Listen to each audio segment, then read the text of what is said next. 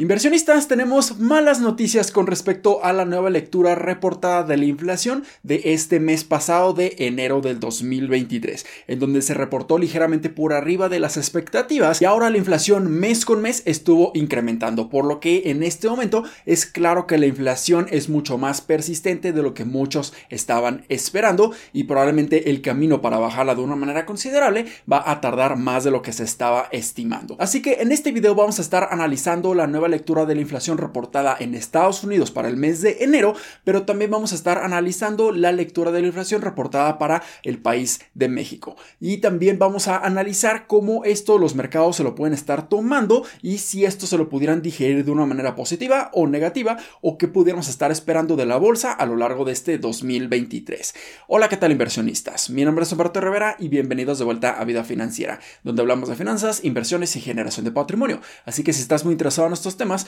considera suscribirte, dale like y comparte este video con tus familiares y amigos. Así que pasemos directamente a analizar la nueva lectura de inflación reportada en Estados Unidos para este mes de enero y se reportó en 6.4% a comparación de la lectura de inflación reportada en diciembre de 6.5%. Así que las buenas noticias es que la inflación sigue bajando cada uno de los meses de manera anualizada, pero la inflación reportada en enero no bajó de una manera tan considerable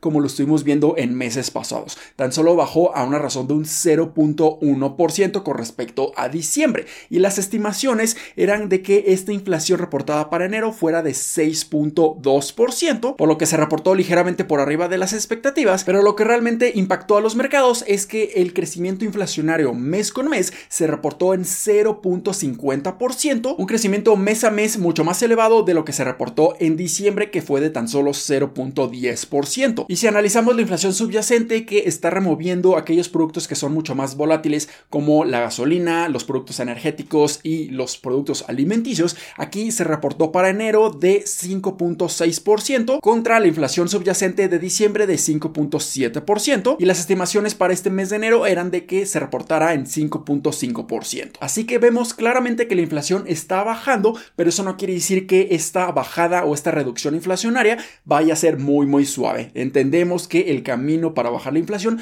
va a ser sumamente escabroso, lleno de piedras, lleno de muchos obstáculos y es normal esperar que algunos meses se esté presentando una inflación ligeramente por arriba de las expectativas. Así que estas son malas noticias para la bolsa de valores, no necesariamente, ya que estamos viendo que la inflación de manera generalizada sigue cayendo e incluso esta lectura de la inflación ya estaba considerada en uno de los posibles escenarios que ocurrieran durante el día de hoy por JP Morgan. Y en su pantalla van a ver los diferentes escenarios que JP Morgan estaba proyectando para esta lectura de la inflación, en donde el rango inflacionario más probable era de que se encontrara entre un 6 a un 6.3%, una probabilidad de un 65%, y si se hubiera reportado de esta manera, los mercados hubieran tenido un sentimiento bastante positivo de entre un 1.5 a un 2% de apreciación. Pero la lectura de la inflación que se reportó lamentablemente cae en el segundo escenario más probable de 6.4 a 6.5% de inflación anual, una probabilidad de un 25%, teniendo una depreciación de entre un 0.75 a 1.5%. Y al momento de hacer este video, los mercados realmente se encuentran mixtos intentando digerir la información. En este momento no tienen ni plusvalía ni minusvalía,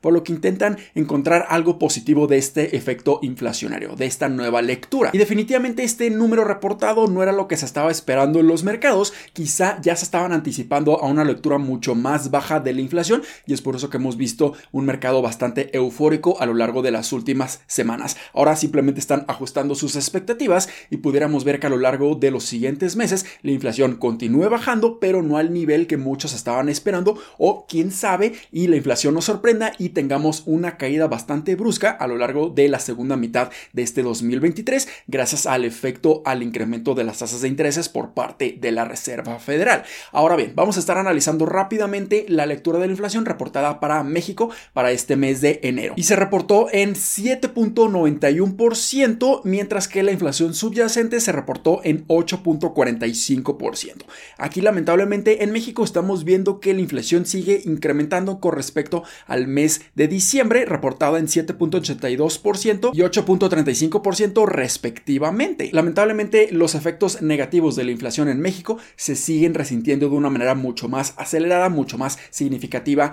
que esta Estados Unidos. Y es por eso que el Banco Central de nuestro país, Banjico, está teniendo un poco más de decisiones monetarias más agresivas de lo que está haciendo la Reserva Federal en este momento. Hace unos cuantos días, Banjico incrementó la tasa de referencia a una razón de 0.5% o 50 puntos base a comparación de lo que hizo la Reserva Federal hace una semana que le incrementó a una razón de tan solo 0.25%. Así que definitivamente en un corto plazo probablemente el peso mexicano tenga un poco más de apreciación con respecto al dólar porque ahora estamos viendo que Banjico simplemente se está separando de lo que está tomando de decisiones monetarias la Reserva Federal. Hace unos cuantos meses, durante el 2022, realmente Banjico hacía lo que la Reserva Federal estaba haciendo, en el sentido de que estaban incrementando las tasas de referencia al mismo nivel. Pero ahora estamos viendo que la inflación en México está aún más elevada de lo que se estaba esperando, por lo que Banjico en este momento tiene que ya tomar decisiones completamente independientes, incrementándola a una razón mucho más agresiva para frenar la inflación aquí en nuestro país. Así que este diferencial de tasas entre ambos países, lo más probable es que genere mucho más atractivo por la inversión mexicana, por lo que mucha inversión extranjera puede estar invirtiendo en CETES, instrumentos de renta fija mexicanos, bonos gubernamentales, ocasionando que la presión de compra por el peso mexicano empiece a incrementar y esto como resultado empieza a fortalecer nuestra moneda, al menos en el corto plazo. Así que, ¿cuál es mi opinión con respecto al desempeño de los mercados? Bueno, creo que los mercados ya se estaban anticipando a una posibilidad de que la inflación se reportara ligeramente por arriba de las expectativas. Lo más probable es que la Reserva Federal se mantenga con su política monetaria un poco más flexible, en donde se van a esperar a ver cómo salen los nuevos resultados y lecturas de la inflación a lo largo de los siguientes meses para tomar una decisión un poco más flexible o un poco más agresiva. Entonces, lo más probable es que durante su siguiente junta monetaria incremente la tasa de referencia a una razón de 25 puntos base o 0.25%, que es lo que los mercados están esperando. Y si la Reserva Federal ve que la lectura de la inflación en febrero es mucho menor de lo que se estaba esperando o al menos se encuentra en línea de lo estimado, aquí es probable que ellos simplemente mantengan su política monetaria y ya no incrementen la tasa de referencia a un nivel muy, muy agresivo, muy elevado. Entonces creo que la bolsa de valores simplemente está descontando esto, está digiriendo la información y realmente la lectura de la inflación no salió desastrosa, salió ligeramente por arriba de las expectativas, pero era una posibilidad que iba a ocurrir y bueno, en este momento vimos que la inflación salió ligeramente por arriba. Y es por eso que tener una estrategia a largo plazo, si queremos invertir en la bolsa de valores, es lo mejor que podemos estar haciendo. Realmente es imposible empezar a predecir todos los eventos y sucesos macroeconómicos y cómo los reportes de la economía, de la inflación van a estar saliendo cada uno de los meses y es por eso que es simplemente imposible predecir lo que los mercados van a estar haciendo en este momento. Para algunos es posible que este desempeño de la bolsa de valores no tenga sentido y deberíamos estar cayendo de una manera más considerable, pero hay que entender que la bolsa de valores siempre está considerando y descontando las proyecciones y estimaciones futuras de lo que la economía y las acciones o las empresas